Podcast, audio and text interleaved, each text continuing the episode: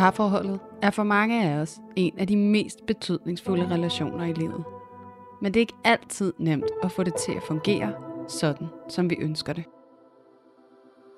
Derfor er vi her, for at give dig alle de bedste værktøjer, vi kender, til at styrke dit parforhold og hjælpe dig til at opdage, at du ikke er alene med de udfordringer, som parforholdet kan byde på. Din værter er seksolog og antropolog Julie Hove, Og selvværdscoach Louise Lukov. og sammen tager vi filteret af parforholdet.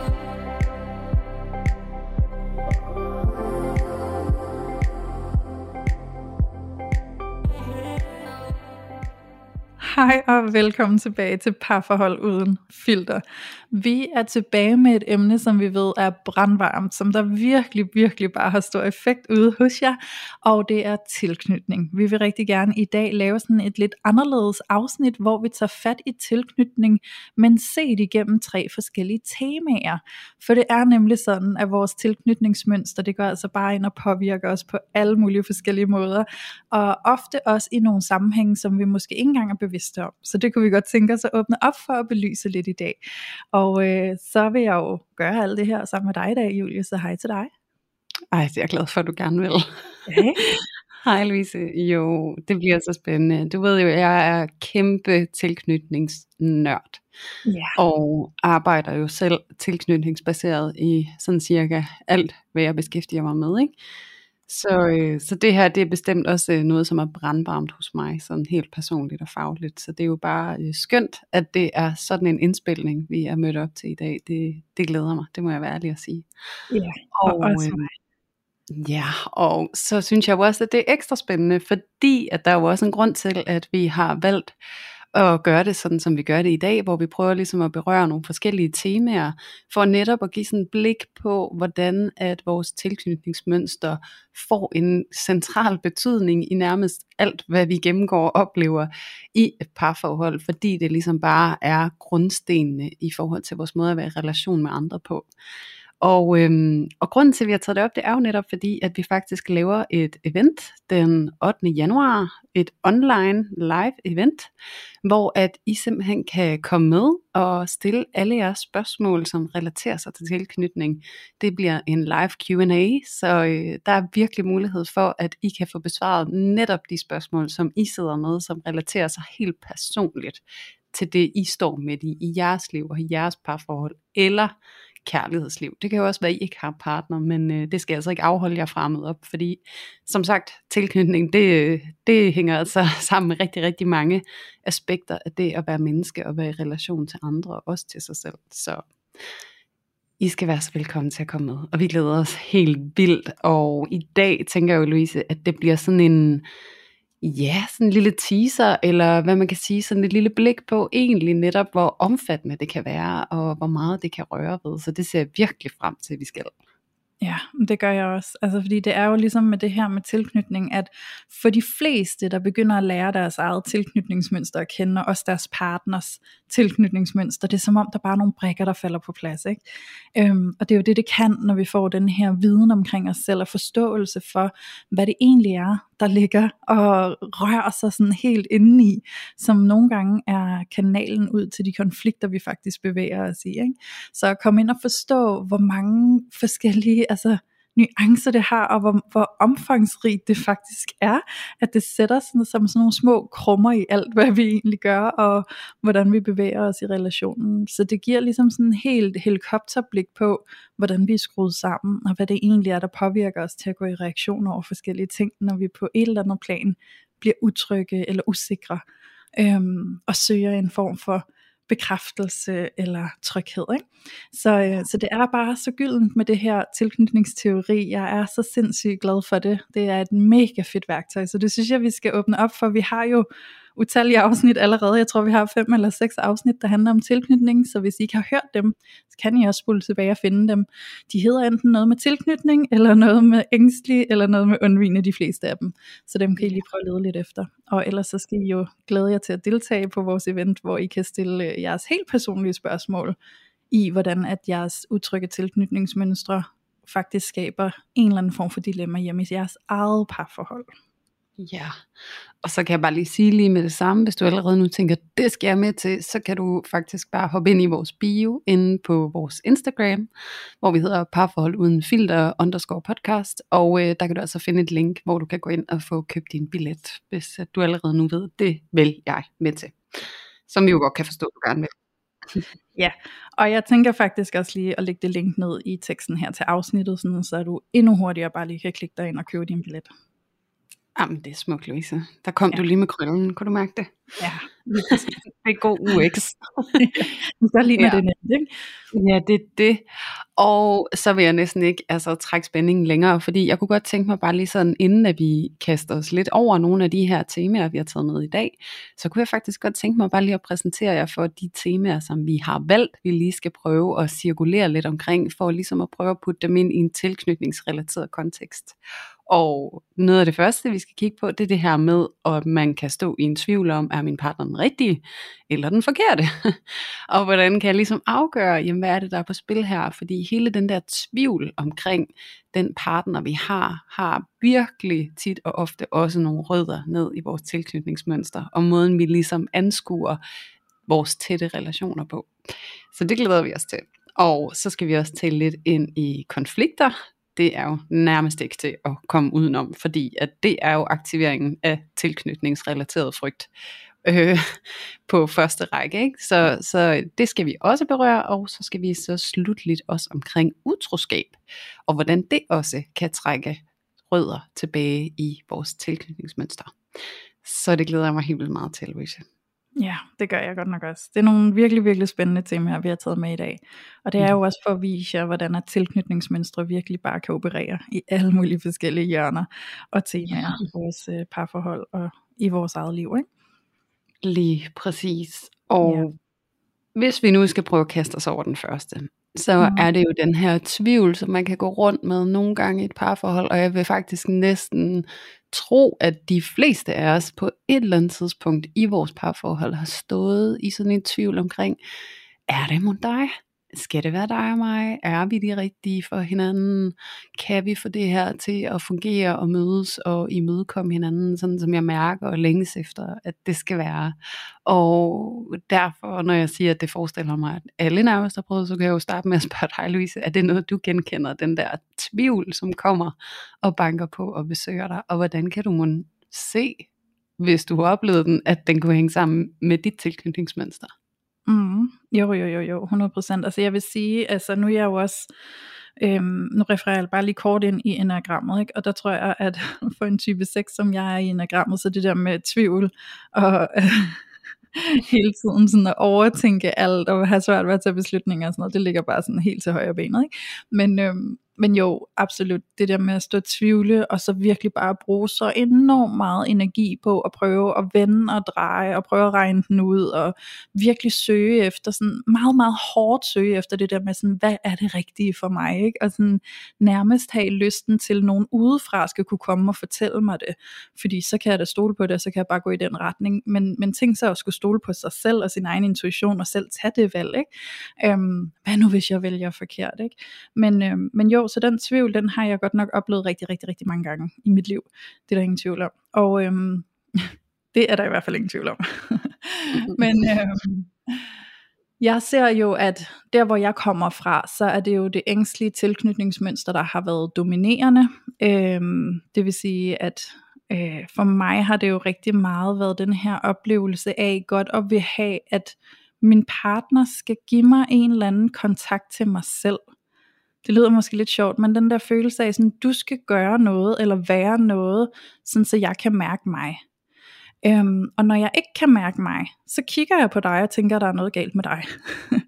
øhm, I stedet for måske at kigge på mig selv og tænke sådan, nå, hvorfor har jeg ikke kontakt til mig selv? Men i momentet og i situationen er det ikke sikkert, at jeg er klar over, at det er fordi, at jeg ikke har kontakt til mig selv. Øhm, så der kan komme sådan en, øhm, sådan en øh, reaktion, kan man sige, hvor at så kan jeg begynde at prikke mig til min mm. partner, ikke? Sådan, hallo, gør nu noget, vær nu noget, sæt nu noget i gang inden i mig, sådan, så jeg kan mærke mig, og så jeg kan mærke os. Jeg vil gerne mærke en gnist. Jeg vil gerne mærke, at vi er forbundet. Øhm, så hvis du, hvis du ikke giver mig den følelse af, at vi er forbundet, så må der jo være noget galt med dig, og så må jeg jo reoverveje, om det overhovedet er dig, jeg skal være sammen med. Øhm, men det er jo rigtig, rigtig svært at føle sig forbundet, hvis man ikke i første omgang er forbundet med sig selv. Øhm, og den, altså, den rille var jeg igennem sindssygt mange gange. Altså, det var virkelig sådan, sådan en omgang, jeg havde ret ofte øh, tidligt i mit nuværende parforhold. Men i takt med, at jeg har arbejdet mig mere og mere over i det trygge, og nu er dominerende i det trygge, så kan jeg jo også godt mærke, at det jo ikke fremtræder lige så ofte. Og hvis jeg endelig er et sted, hvor at jeg kan mærke sådan, puha, jeg synes lige, det har været lidt strengt i et par dage, eller i en periode, eller der er et eller andet tema, der bliver ved med at presse os, eller et eller andet andet, så kan jeg jo godt sidde med den der følelse af sådan, Nå, hvad betyder det for os? Øhm, har det en betydning for, om, om vi skal være sammen eller ej, og så videre. Og så kan jeg jo sidde med det og se på det i en helt anden sådan ro, og med et andet rationale, fordi jeg ikke bliver grebet ind i den der sådan blindhed, som det utrygge tilknytningsmønster nogle gange også kan lægge hen over os. Giver det mening? Ja, det giver super god mening. Ja. Det giver virkelig god mening.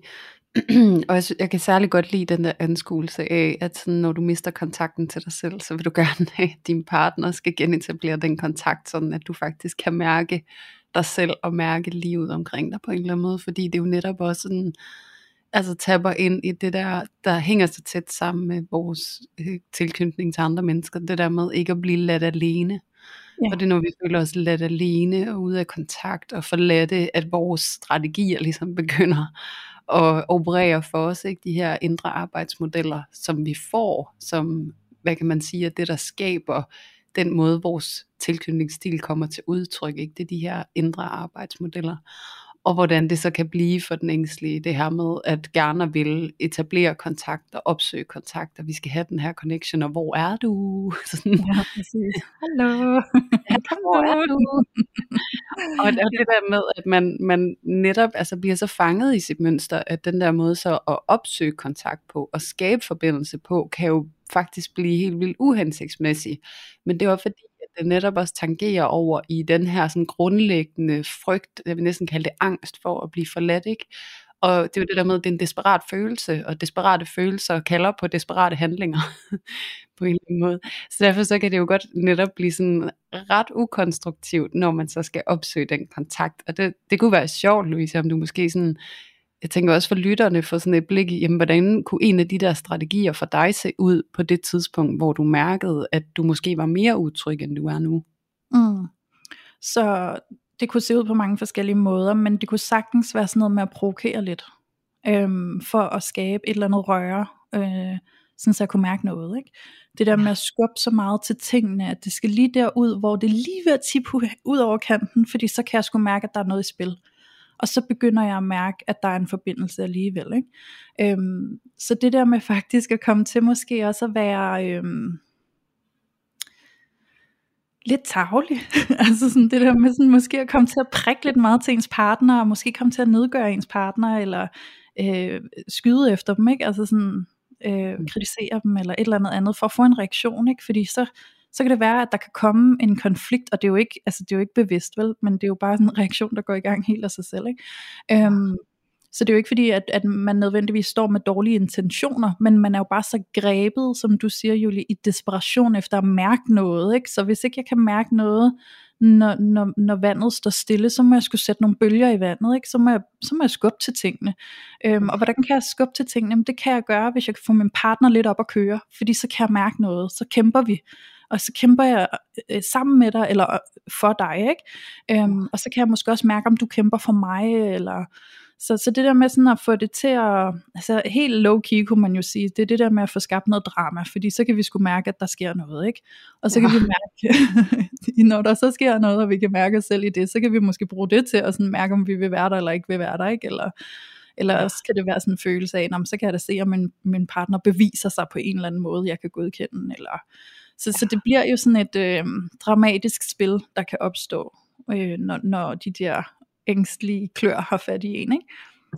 ja. Ja. ja, og det er vildt spændende, det du fortæller, og særligt fordi du lige fik sagt sådan på en eller anden måde, at så når vandet står stille, ikke? Ja. så skal der ligesom, der skal sættes noget skub i, vi skal have nogle bølger her, altså hvor bølgegangen, der gør, at jeg ligesom kan mærke bevægelse herovre hos mig, ikke? Jo. Øhm, og fordi at det sådan jo netop altså trigger mit mønster, når du siger det, ikke? Fordi mm-hmm. jeg kan ikke lide bølger. jeg synes, det der stillestående vand, det er super behageligt at flyde rundt i på en eller anden måde, men, men så kan man sige, at faldgruppen for det undvigende er jo så også netop altså fuldstændig sådan at, komme, at kunne risikere at komme lidt ind i sådan numbness. Altså taber sig selv så meget, Øhm, fordi det den undvigende jo rigtig, øh, er rigtig god til, det er det der med at tilpasse sig. Mm. Øhm, og det der med at vige fra sine egne behov og grænser, fordi at det ligesom er med til at facilitere ro i relationen. Øhm, hvor det som, en, som også kunne trigge en med det mere ængstlige mønster, jo vil sådan, måske opleves som sådan en passivitet hos ja. den undvigende, og sådan, hvad vil du egentlig, og hvor er du henne, og jeg kan ikke mærke dig, og, fordi det forstærker utrygheden hos den ængstlige, fordi at den undvigende sådan forsvinder lidt. Øhm, så, og, men men det, grunden til, at den undvigende forsvinder, er jo faktisk i også forsøget på netop at skabe ro i relationen. Fordi det er, når der er ro i relationen, at den undvigende mærker sådan, hvad kan man sige, en, en falsk tryghed, har jeg lyst til at kalde det, ikke? Men, mm. men det er det der med, når man er meget undvigende, så er det der med, at fraværet af konflikt øh, kan nogle gange være det, der føles trygt. Ja. Så hvordan kan jeg være med til at facilitere en relation, som har fravær af konflikt? Og det er jo så tit og ofte, altså jeg har selv været i parforhold øh, tidligere i mit liv, hvor at vi begge to var undvigende. Øhm, og det var meget tydeligt, sådan vi havde aldrig, vi skændtes aldrig. Okay. der var ingen skænderier, der var ingen sådan vilde konflikter eller noget, men vi mistede os bare fuldstændig forbindelsen til hinanden. Altså vi endte bare med at, sådan at gå og leve parallelt på en eller anden måde omkring hinanden, og det var jo, altså sådan, det blev jo også utilfredsstillende på sigt, men altså vi havde bare tilpasset os så meget og fundet lige det hak, vi skulle sidde i, sådan at der ikke var for meget røre i tingene, men vi kunne til gengæld heller ikke rigtig mærke noget. Og den der frygt for at komme helt tæt på os selv og på hinanden, den, øh, den fik så lov til ligesom at styre slagets gang, ikke? og det gik jo også i opløsning, det parforhold. Så det er jo det der med, at øh, det kan se ud på mange måder, og nu taler vi jo i det her med, om ens partner er den forkerte. Mm. Øh, og jeg tænker også, at med det vi beskriver, Louise, så er det jo netop altså det her med, at det måske ikke er så meget et spørgsmål om ens partner den forkerte, men det er det der med, hvad er vores strategier i en tæt relation i forhold til at skabe kontakt til et menneske. Og er der et eller andet der, som måske står i vejen for, at vi kan få den forbindelse til os selv, eller til vores partner, som så kan gøre, at vi laver en konklusion, der siger, du er ikke for mig. Mm-hmm. Øhm, men hvor det måske netop giver mening, det der med at kigge ind i, jamen, hvad er det faktisk, jeg gør, når jeg er i en tæt relation? Hvad er det, der står i vejen for, at jeg kan læne mig trygt ind i relationen til et andet menneske, og det er måske mere det, jeg skal arbejde med, mere end jeg skal gøre mig alle de her tanker om, er du den rigtige eller den forkerte, ikke? Jo, jo helt sikkert. Julie, jeg har lige lyst til sådan at tage note tilbage til det, du sagde med at være to undvigende, hvor at, så kunne det godt være, at der ikke rigtig var nogen bølger, og der var ikke nogen konflikter, men det gjorde jo også, at I ikke rigtig sådan kunne mærke hverken hinanden eller jer selv måske. Ikke? Mm. Øhm, det minder mig sådan om, at ofte har jeg lagt mærke til, at der er sådan en romantiseret idé omkring parforholdet i, at parforholdet er perfekt, hvis vi aldrig skændes og aldrig har konflikter. Øhm, og, og du ved, sådan, jeg har tit lagt mærke til, at folk sådan, altså dem der er i et parforhold, hvor der ikke er konflikter, det kan jo være af oceaner af forskellige årsager, at der ikke er konflikter, ikke? men det bliver ofte sagt med en stolthed, sådan, vi skændes aldrig, og nej, vi har ingen konflikter overhovedet, ikke? altså det er som om det er med sådan en stolthed, som om vi har vundet, øhm, og, og hver gang jeg hører det, så bliver jeg altid lidt skeptisk, og tænker sådan, hmm, man kan vide hvorfor egentlig, og kan vide om det overhovedet er godt, mm. øhm, eller om det overhovedet er sundt, ikke? altså sådan, fordi hvad ligger der om bag det, fordi hvad hvis det i virkeligheden bare fordi, at det er to undvigende, enormt konfliktsky, som bare øh, bliver passiv begge to? Ja, eller nogen, som måske har været, altså haft et mere dynamisk forhold på et tidspunkt, hvor de har imødegået de her konflikter, men at de så har fået erfaringer med, at det kan vi ikke magte sammen. Altså det, så det er bare noget, vi undgår øh, kollektivt. så vi har gulvtæp herover med store buler, så du skal lige være opmærksom, når du går hen over det.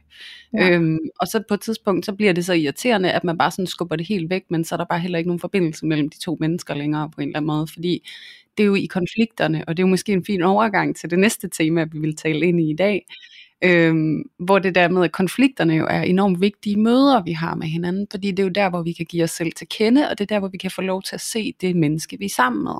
Ja. Øhm, fordi at når vi går ind i konflikter, så er det jo faktisk virkeligheden, fordi at vi løber ind i et behov eller en grænse. Ja. Og det er jo noget, der er virkelig væsentligt, at vi får lov til at se hos hinanden, og vi får lov til at mærke i os selv. Og det er jo også det, der definerer de trygt tilknyttede, det er jo, at de ikke er bange for konflikter. Øhm, og de har en grundlæggende tro på, det kan vi godt håndtere. Det kan jeg godt håndtere, og jeg kan godt holde fast i mig selv, og samtidig give plads til dig. Og vi kan også finde et kompromis, hvor det netop er noget, der kan være svært, hvis man er utrygt tilknyttet. Ikke? Fordi det ofte bliver sådan en, jeg skal enten give afkald på mig selv, eller du ved, jeg skal ind og sådan overvinde og tage pladsen. Altså sådan, det bliver sådan mere kampbetonet, hvor i det trygge, så konflikter er mere sådan en, jamen det er en forhandling. Wow, okay, der var du, sådan ser du ud, du har noget, du vil her, okay, jeg kan mærke, det gør noget ved mig, det har jeg måske ikke lyst til. Sådan. Så, og det der med, at man kan kommunikere, du ved, transparent omkring det, hvor at, at det ser bare helt anderledes ud, når man er utryg, fordi så er konflikter sprængfarlige. Altså det er lige med tab af relationen. Vi ja. dør, hvis vi har konflikter, ikke? På den ene eller den anden måde. Ja, og jeg synes jo netop det du siger nu, Julie, det er jo faktisk virkelig fint, fordi det supporterer også lidt det, jeg nævnte lige før, det der med, at det er blevet romantiseret, at, at man har vundet, hvis man ikke har nogen konflikter, ikke? eller det er sådan den, den gyldne vej til et godt parforhold, der hvis man aldrig nogensinde har konflikter. Ikke? Og det du ja. siger nu, det er jo også et vidne for, at at være trygt tilknyttet betyder ikke, at man aldrig har konflikter. Det betyder bare, at man kan håndtere konflikterne med en anden ro og mm. med et andet overskud, fordi man ikke bliver følelsesmæssigt truet, øhm, fordi man faktisk kan bare stå i det, og så kan man snakke sammen om det, og det, det betyder ikke, at man ikke kan blive frustreret, eller at man ikke kan føle sig lidt mast, eller lige have brug for lige at sådan, åh, jeg skal lige tænke lidt over det her, eller et eller andet andet. Man er bare nok mere øh, rationelt indstillet, vil jeg sige, ikke? Mm. Øhm, end hvis man er over i det utrygge, hvor det bliver så dramatisk. Ja, det er det. Altså jeg tror, det er jo det der med, at man er mere emotionelt afbalanceret. Altså det er ja. den der med, at man kommer ind i konflikten med en grundlæggende tillid til, at jeg kan håndtere det. Ja. Og også hvis det er, at, at bølgerne går højt, og jeg får nogle følelsesudsving, sådan, det er mere det der med, at vi ikke bliver bange for vores følelser. Ja. Øhm, og det er det der med, når man er trygt tilknyttet, så er det også fordi, man har haft nogle omsorgspersoner i sin opvækst, som har spejlet en hensigtsmæssigt. Og det betyder, at de netop har været der og støttet en, og set en, og vist en, hey, føler sig ikke farlig, det kan vi godt håndtere, det her, det klarer du, jeg er lige her, det er okay. Og det giver så bare noget den der grundlæggende tro på, okay, jeg kan godt håndtere, når der er bølger i vandet. Det er ja. ikke farligt. Det skal nok jeg gå. Jeg må faktisk også godt være her med mine følelser. Der er ikke nogen af mine følelser, der gør mig uønsket. Nej, præcis, lige præcis. Og det er jo det, der virkelig altså, bliver udfordringen, når man så er utryg, for så har man jo netop ikke haft de omsorgspersoner, som har givet en den ro til at vide med sig selv, det her, det, det går, det håndterer vi. Og jeg kan godt lide at bruge det der eksempel med, at, øh, at man måske var lille, og det var ulveteam, man var lige blevet hentet fra SFO eller fra børnehave, eller hvad det kunne være, ikke? Og så er man ude at handle med sin mor, og man har tantrum, fordi man er træt, man har haft en lang dag, der har måske været en konflikt henne i institutionen, som sidder lidt i kroppen på en, og det har været svært, og mor hun er træt, og hun har været på arbejde, og hun skal fokusere på at få handlet ind, så vi kan komme hjem og få lukket ned for dagen, ikke? Og så ligger man der med alle sine følelser midt på gulvet inde i Føtex, og ens mor bare sådan, det magter jeg simpelthen ikke. Altså gider du holde op? Hold nu op, tag dig sammen, stop så, jeg gider ikke have det, ikke? Og så kommer alt det der. Og det som barnet jo er farligt der, det er bare sådan, okay, der forsvandt kærligheden. Ja. Kærligheden forsvinder lige nu, wow, okay, så lærte jeg lige der om mit følelsesliv, at den, på den her måde, så må jeg, altså jeg kan ikke være her, fordi så forsvinder forbindelsen til dig. Og så er det, vi begynder at udvikle den her frygt for vores følelsesliv. Og så er det jo netop, at det bliver ubalanceret, og jeg kan godt lide at, at bruge det der Føtex eksempel. Og en ting er, at det har jeg selv erfaret mange gange i min opvækst, men at det er også virkelig min oplevelse, også når jeg er ude og holde oplæg og sådan noget, der er virkelig mange, der kan genkende de der små møder med, wow, der var jeg for meget, eller jeg var så besværlig, at, at jeg blev forladt lige der. Altså min mor kunne finde på at gå ud af Føtex og efterlade mig på det gulv, ikke? fordi hun bare var mættet, hun kunne ikke mere, hun kørte selvfølgelig aldrig uden mig, men når man er lille børn, så er det bare, Åh! Ja. så det er de der oplevelser, der gør, wow, jeg er utryg med mit følelsesliv, wow, vi skal sørge for, at der er ro her, fordi at hvis vi kommer derud, så forsvinder kærligheden, og så bliver jeg forladt. Ja, ja, altså det er det der, altså sådan, min mor, hun, hun har fortalt en historie om, også nu tager vi Føtex op igen, ikke? og jeg ved mm. selvfølgelig ikke, om det var Føtex, som stod i, vi skulle snart gøre det her til en Føtex-reklame, men, øhm, mm. men hun siger, øh, eller hun fortæller mig sådan en historie om, da jeg var lille, og hvis jeg havde sådan en tantrum, når vi var ude at handle, så var der en af gangene, hvor at så lagde hun sig på gulvet og sparkede og slog med armene og sagde de samme råbelyde, som jeg gjorde. Og så sagde hun, og fra den dag af, så gjorde du det aldrig igen. Og jeg kan godt sådan sidde og tænke sådan, hmm, ja, yeah, det kan da godt være, at jeg ikke gjorde det igen, men, men hvad skete der med mig i situationen, ikke? Fordi måske havde jeg i virkeligheden brug for at blive mødt i mine følelser, og ikke sådan, at nu blev det overtaget af en anden, sådan, nå, mm. så er det så dig, der fylder i stedet for, eller hvad, ikke? Sådan, for jeg blev jo stadig ikke reguleret, eller mødt i det, jeg egentlig havde brug for at blive set i. Jeg blev jo egentlig bare lukket ned ved, at så blev jeg kopieret, ikke? Øhm, så det er det der med sådan, nogle gange så er det som om, at målet, det bare er at få børnene til at, at blive stille, men åh, hvor er det synd, fordi det er, jo, det er jo et barn, der bliver overset i deres følelser. Lige præcis, og udvikler der er en frygt for dem, ikke? Jo. Og det er jo så vildt eksempel, det der med, at, at når jeg kastede mig på gulvet i Føtex, så blev jeg for let, fordi jeg var mm. besværlig, mm. Og når du gjorde det, så kom din mor overtog dine følelser og satte hendes egne følelser i fokus, og så lærte du mine følelser for meget, og der ikke er plads til dem. Og jeg lærte mine følelser, de er besværlige, og jeg bliver for let, hvis jeg giver udtryk for dem. Ikke? Og det er jo bare egentlig ret fint skitseret lige med de to mønstre, ikke? hvordan at det ængstlige det bliver manifesteret i opvæksten, og hvordan det undvigende kan blive manifesteret i opvæksten. Ikke? Ja, jo. Så derfor synes jeg, det er et mega fedt eksempel, Louise, fordi det gør det faktisk så tydeligt, ikke? hvordan at forældrenes respons i så høj grad definerer, hvad er det, vi går videre i livet med, og hvad er det, vi går ind i et parforhold med, ikke? Jo, jo, og altså det er jo også fordi som forældre, så kan man jo også selv have haft nogle forældre, der ikke har givet en den der oplevelse af, at følelser er noget, vi kan være med, ikke? Så det er jo også som om, der er sådan en kollektiv forståelse af, at sådan, uh, vi skal bare se, om vi kan undgå børns tantrums på en eller anden måde, ikke? Hvordan kan vi sådan lukke ned for dem, hvis de kommer, eller undgå dem på en eller anden måde, ikke? Og i virkeligheden, så er der jo bare brug for, at vi bare er med dem, bare ja. sidder og spørger, nå hvad så, hvad sker der? Mm. Øhm. Det, jamen, og det er det, og det er jo også det, det kræver, at det er det, vi skal gøre med os selv, ikke? Hey, wow, der var du. Hvad sker der med dig? Hvordan, ja. øh, hvad, hvad foregår der lige med dig?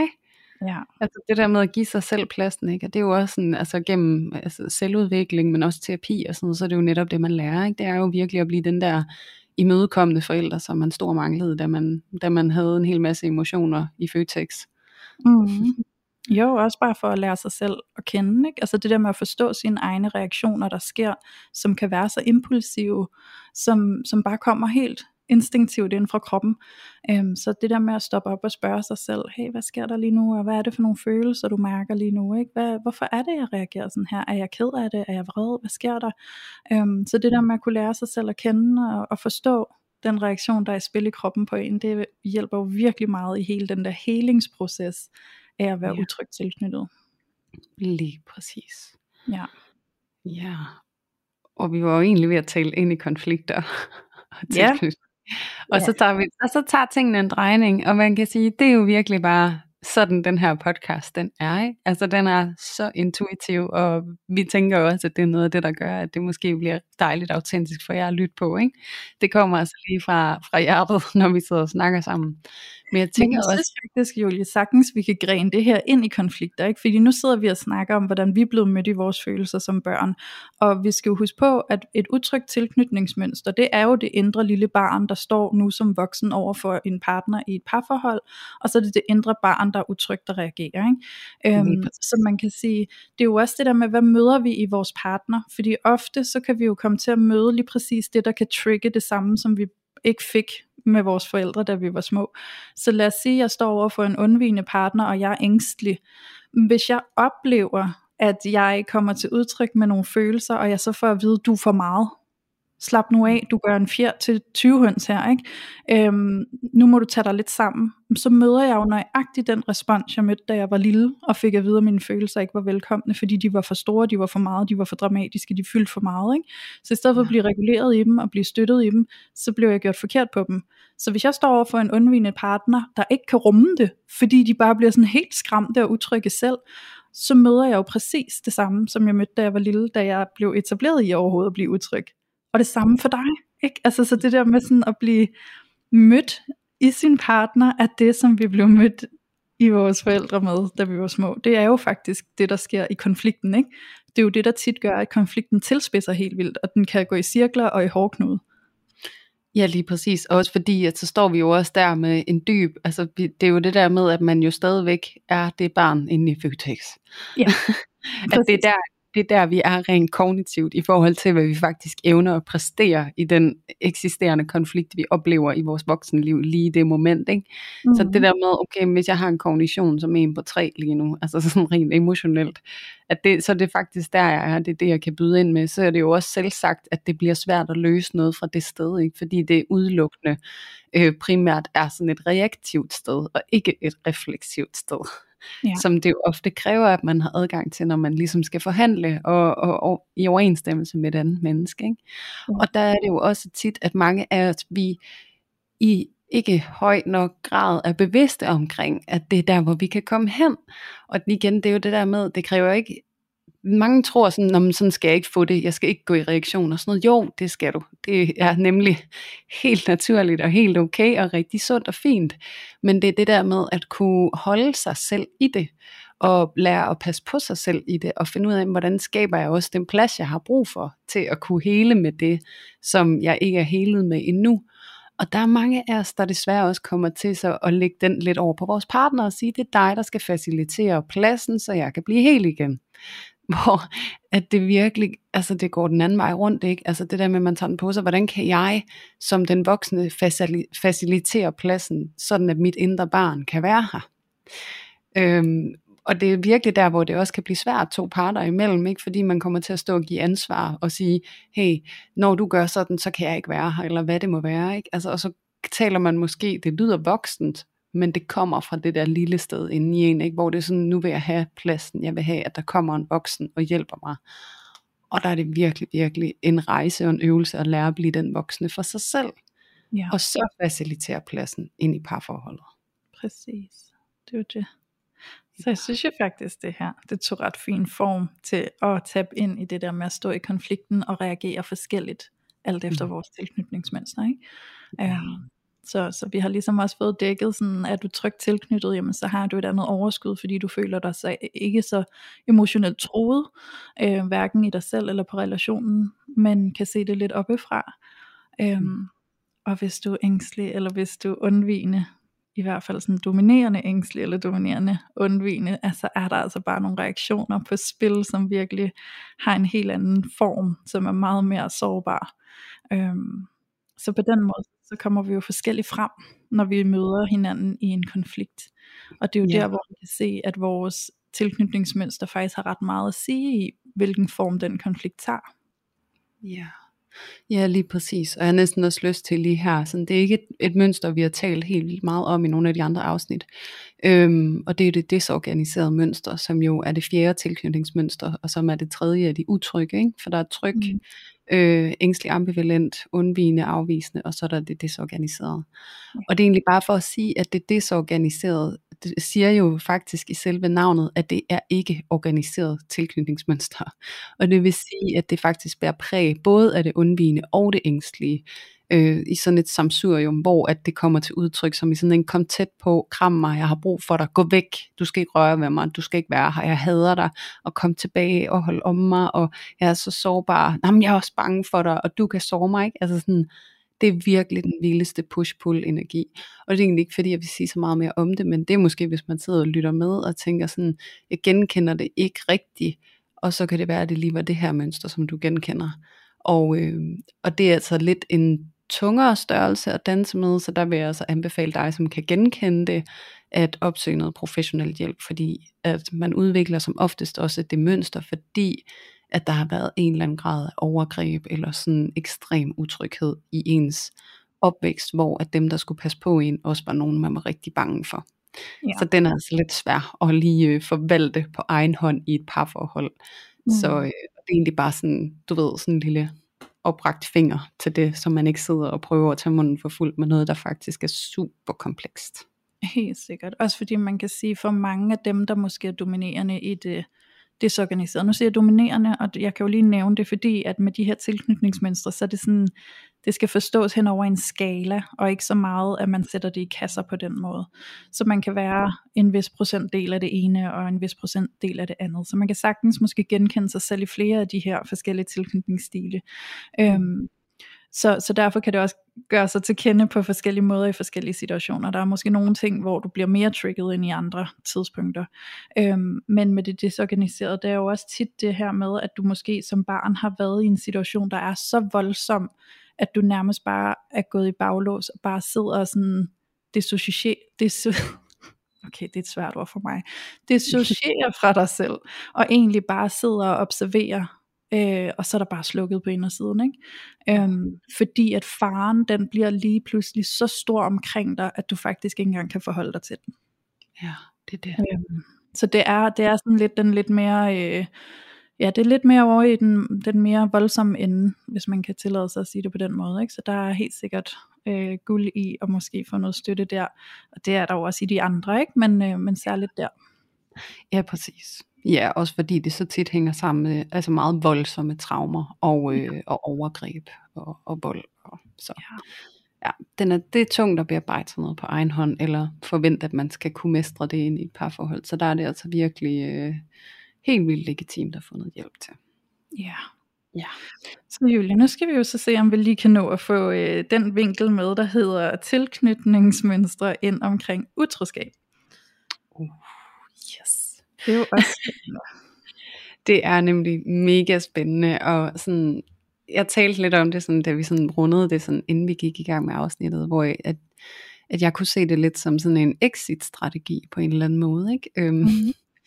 Fordi at det måske sådan fra et undvigende perspektiv, det her med, at man netop kan risikere at være i et parforhold, hvor man bliver så tilpasset øhm, og så undvigende i sine strategier, at man mister kontakten til den anden. Og det øger altså også sandsynligheden for, at når man så kommer ud i verden, fordi det man også lige skal forstå omkring det at være undvigende, det er jo, at der jo også er en dyb længsel efter at mærke connection og samhørighed og fornemmelse for sig selv. Jo særligt også fordi man i sin opvækst har tilpasset sig så meget, at man måske sådan helt har mistet sig selv i processen, har rigtig svært ved at mærke, hvem er jeg egentlig? Hvad vil jeg gerne? Hvad har jeg lyst til? Hvad har jeg ikke lyst til? Og det er oftest i mødet med andre mennesker, at vi kan komme i kontakt med de der fortabte sider af os selv. Så hvis man som undvigende har været i parforhold i længere tid, og mistet den her kontakt til sig selv, så er det jo også, når man går ud i verden og møder nogle mennesker, så kan der lige pludselig stå det her menneske foran en, som har en af de der sider, som gør, at jeg kommer i kontakt med mit fortabte selv. Og så bliver jeg fascineret og tænker, der var jeg. Øh, mm. men, men i min bevidsthed tænker, der var du. Men inden i, og i underbevidstheden, så er det egentlig, der var jeg. Men det, det der møde med noget, altså det er lidt ligesom at finde vand i Sahara, ikke? Øhm, mm. Der var jeg. Og det kan jo så netop også gøre, at der er en tilbøjelighed til, at man i højere grad øh, kan kaste sig ud i utroskab, fordi at man finder sådan en virkelig fortabt og enormt savnet del af sig selv i mødet med et andet menneske, fordi man i parforholdet har en tendens og en tilbøjelighed til fuldstændig at underminere sig selv og, og undertrykke egne behov og grænser og på den måde miste kontakten med sig selv og sin partner. Ikke? Ja, jamen helt sandt. Og jeg tænker, at det du beskriver er jo for mig at se gældende for både det ængstlige og det undvigende, fordi der er jo noget i godt at bemærke sig selv, øhm, og søge kontakt, Øhm, så det kan jo også sagtens være, at man som ængstelig befinder sig i en parforholdsrelation, hvor man bare ikke føler, at gnisten er stærk nok. Altså der er ikke nok sådan øh, jom til stede, vel? Altså sådan det der med, sådan, hvis man nu har en undvigende partner, der er lidt stille eller trækker sig lidt, og man prøver at hive og trække, og de forsvinder mere og mere, jo mere man hiver og trækker, og til sidst så føler man sig bare så alene, øhm, og kan mærke, at man mangler lidt at blive stimuleret på en eller anden måde. Ikke? Så det er jo mm. også noget med at komme ud og søge den der kontakt i andre, som kan give mig den følelse, som jeg har prøvet at få i dig, kære partner, men det fik jeg ikke, så nu går jeg ud og får det et andet sted. Øhm, for jeg har sådan brug for at mærke mig selv, øhm, og jeg har brug for at mærke forbundethed, og det kan måske være, at man så søger et andet sted hen, eller at det sådan lige tilfældigvis kommer forbi en, øhm, og det så på den måde udvikler sig til en form for utroskab, der egentlig ikke var en hensigt. Ikke? Ja, det er det det er det. Og du har så ret i, at der virkelig er noget, der går igen. Ikke? Øhm, og hvor at det måske er strategien op til utroskaben, som er der, hvor vi kan se, at der er noget, der kan være forskelligt. Ikke? Hvor at man som ængstelig ambivalent måske i højere grad har forsøgt at kalde den anden op og etablere kontakt, og hey, hvor er du? Eller hvor er du? Øh, det kan det, igen, vi kan komme til udtryk på rigtig mange måder, når vi prøver at afsøge kontakten til den anden. Ja. Øhm, og hvor man som undvigende måske i en længere periode vil have haft en følelse af at være forkert gjort. Ja. Øh, jamen det, jeg er ikke god nok, jeg kan ikke gøre det godt nok her, eller uanset hvad jeg gør, eller siger, eller bringer på banen, så er det forkert, og, og det er dig, der har styr på dine behov og dine ønsker, og, og jeg er bare sådan fuldstændig udvisket på en eller anden måde i den her relation, så jeg kan ikke rigtig se mit formål længere i den her relation, og jeg føler mig kritiseret, angrebet og fuldstændig øh, kudet ned under gulvbrædderne. Ikke? Mm. Og så går man egentlig ud i verden og leder efter et sted, hvor der er plads til en. Hvor at det der så vil være øvelsen, det er virkelig det der med at så steppe op i en relation og så tage sin plads. Og, og lære det lille barn indeni, at hey, der er en plads til dig. Mm-hmm. Du må godt være her. Dine behov er legitime. Dine grænser de skal respekteres. Men det er så svært at så leve det, og have tillid til det, og man har ingen erfaringer med det, at det ikke har været muligt at facilitere det i et parforhold. Så man har lavet sig grænseoverskride, og man har været super optaget af, hvad den anden vil have af en, ja. i stedet for hvad man selv har brug for. Og så er det jo virkelig, virkelig svært at så melde sig ind i en relation igen. Og der kan det jo nogle gange nå til det punkt, hvor man så får meldt sig helt ud, i stedet for, eller prøve at afsøge andre øh, relationer, for at kunne mærke en eller anden følelse af, jeg er ønsket, jeg er okay.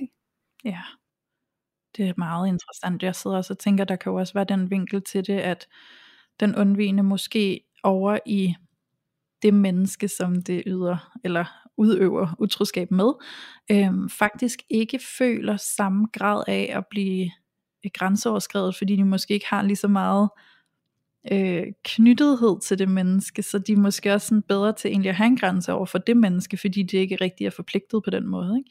Så, så, så hvis det nu var en længerevarende affære eksempelvis, jeg kan komme her, jeg kan mærke mig selv, men jeg kan også sætte mine grænser, så det kan blive mere lejende og mere let, øhm, fordi der ikke er de samme dybder på spil på en eller anden måde. Ikke? Men det er der derhjemme, hvor jeg er sådan meget knyttet med min partner, hvor jeg faktisk i højere grad gerne vil sikre mig, at det er noget, der sådan kan bevares eller et eller andet, og der kommer jeg så til at lukke ned for mig selv og tillade, at min partners behov kommer over mine og alt muligt andet, som jeg måske ikke gør med den person, som jeg er sammen med ude for parforholdet. Ikke? Nej, præcis. Og det er så vigtigt, det du siger, fordi det er også noget af det, man kan se i de undvigende, det er, at der kan være en tilbøjelighed til det der med at hellere ville uforpligtende relationer, som er sådan holdt ud i en strakt arm, fordi erfaringen med det tætte bånd, som de har fået med hjemmefra, det er, at det at være tæt forbundet til andre mennesker, er forbundet med en enorm smerte, ja. og forbundet med, at, man, at det er forventet af en, at man skal lægge låg på sig selv, og man skal underkue sig selv, og man skal tilpasse sig langt ud over ens evne. Så ja. derfor så prøver man at undgå det, fordi det at være i tætte forpligtende relationer er forbundet med øh, en enorm selvopoffrelse. Mm. Så der mm. kan både være sådan en foragt for det der med at få nogen tæt på, fordi det er forbundet med så stor en smerte. Øhm, og så netop også, hvad kan man sige, en komfort i, at når man jeg har dig på behørig afstand, så, mm. så det, det kan lige være her, ikke? men hvis du kommer for tæt på, så er det der, hvor at mine indre arbejdsmodeller går i gang, min tilknytningsrelaterede frygt bliver aktiveret, og det der sker, når at det sker, det er, at jeg tilpasser mig, ja. og jeg giver slip på mig selv, fordi det er det, jeg kan der, når jeg får nogen helt tæt på, for det er det eneste, jeg har lært. Jeg ved ikke, hvordan jeg ellers skal vedligeholde og mm. tilvejebringe til det relationer. Ikke? Så, så det er ja. så rigtigt, det du siger, at det er det der med, at det er bare nemmere. Ikke? Ja. Fordi når først der kommer nogen tæt på, mm, så skal jeg give afkald på mig selv, og det er for smertefuldt. Det kan jeg ikke igen. Mm-mm. Det kunne være, altså jeg sidder og tænker sådan, det kunne være vildt spændende, hvis der fandtes nogle statistikker, der viser lidt om, om det oftere er dem, der er dominerende i undvigende tilknytningsstil, der er utro, eller om det oftere er i ængsteligheden, at der er utroskab til stede. Det kunne være vildt spændende. Ja, det kunne det virkelig, fordi man kan sige, det er jo, altså, det er jo begge to en længsel efter måske at føle sig okay, og at der er plads til en, ikke? Ja. Øhm, og man er forbundet på en eller anden måde et sted, hvor man føler, hey, jeg jeg er som jeg skal være. Ja, Jeg præcis. ønsket. For det er jo det, vi kommer til at blive mødt af nogle gange, når vi har gået derhjemme, og vi har følt os super afvist, og ikke ønsket og forkert gjort det, og så er det jo virkelig en længsel efter at komme ud i et, et miljø, eller med et menneske, hvor man kan mærke, jeg er okay, og jeg er ønsket, og der er nogen, der mm. gerne vil mig. Ja, ja præcis. Mm.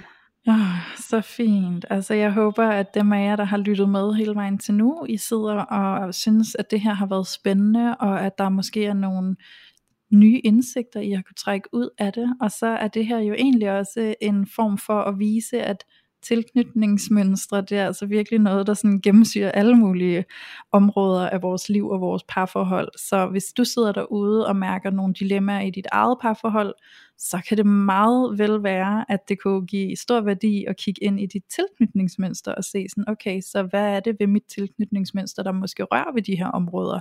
Er det måske mit tilknytningsmønster, der er råden til nogle af de konflikter, der er i nogle forskellige områder i mit eget parforhold? Og måske er der det, og måske så sidder du og bakser lidt med det, og synes det kunne være enormt rart at få noget støtte til det, og det er jo netop derfor, at Julie og jeg, vi har valgt, at vi laver det her event den 8. januar kl. 11 til kl. 13, så sæt to timer af, koster kun 50 kroner at deltage, og så sidder vi altså bare klart og tager imod alle jeres spørgsmål, og kan sidde og støtte jer, og give jer svar, og forhåbentlig giver det jer nogle værktøjer, I kan tage med hjem, sådan så I kan få lidt svar på nogle af de sådan helt konkrete situationer og dilemmaer, der foregår i jeres parforhold. Og vi kan hjælpe jer med måske at, at afkode, okay, men hvorfor er det, det sker, og på hvilken måde kan det være, det er dit tilknytningsmønster, der spiller ind her. Ikke? Så, så det synes vi altså bare, at I skal komme og være med til. Det ligger på en søndag, så der håber vi, at de fleste har mulighed for at deltage. Og som sagt, så er der et link lige i teksten her under afsnittet, hvor I kan tilmelde jer, og der ligger også link inde på vores sociale medie, øh, i hvert fald på Instagram. Så, øh, så kom ind og tilmeld jer og vær med. Vi glæder os til at sidde og være til rådighed for jer og kunne støtte jer så direkte, som vi kan på sådan et event, for det kan vi jo ikke på samme måde her i podcasten. Nej. Så, øh, så det glæder vi os bare til. Det glæder vi os helt vildt meget til. Og hvis I sidder med et dilemma derude, eller der er et eller andet, der måske lige blev aktiveret i jer, da I lyttede til det her afsnit, så kan I jo med fordel allerede nu søge lidt støtte og sparring inde i vores loge inde på Facebook. I søger bare på parforhold uden filter, bindestreg logen, og så trykker I tilmeld, og så lukker vi jer ind næste kommende tirsdag. Så der skal I være hjertens velkommen i et skønt fællesskab på nu 3.000 medlemmer. Det er ret crazy. Det er så vildt altså, og det er bare så levende det fællesskab. Det er så vildt at se, ja. der er bare aktivitet hver evig eneste dag, og der er så mange, der bliver støttet og rummet og spejlet og får gode råd, så det er bare, det er helt eminent med det fællesskab der. Ja, I er fantastiske. Jamen, det må man sige. Og helt fantastisk er det også, når I støtter os til at komme bredere ud. Vi vil jo gerne have, at vores podcast kan være guldkorn og værktøj for rigtig, rigtig mange flere mennesker derude, end den allerede er. Så måden, I kan støtte os på den måde, det er faktisk ved at gå ind og rate os i den app, hvor du lytter til os. Øhm, der er typisk mulighed for enten at give nogle stjerner eller en thumbs up.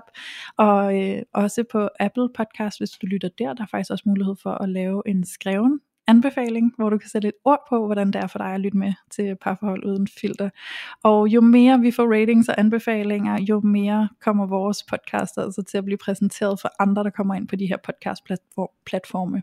Så det må I altså hjertens gerne gøre, hvis I har lyst til at støtte os.